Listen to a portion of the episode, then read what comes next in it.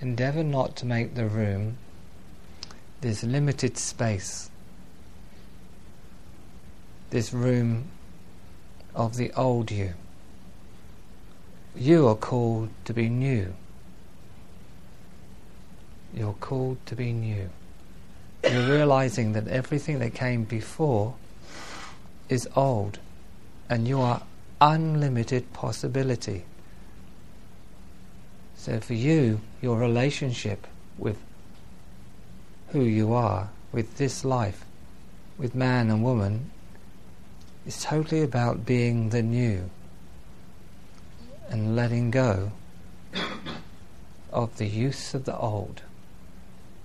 You just let it dissolve by being new.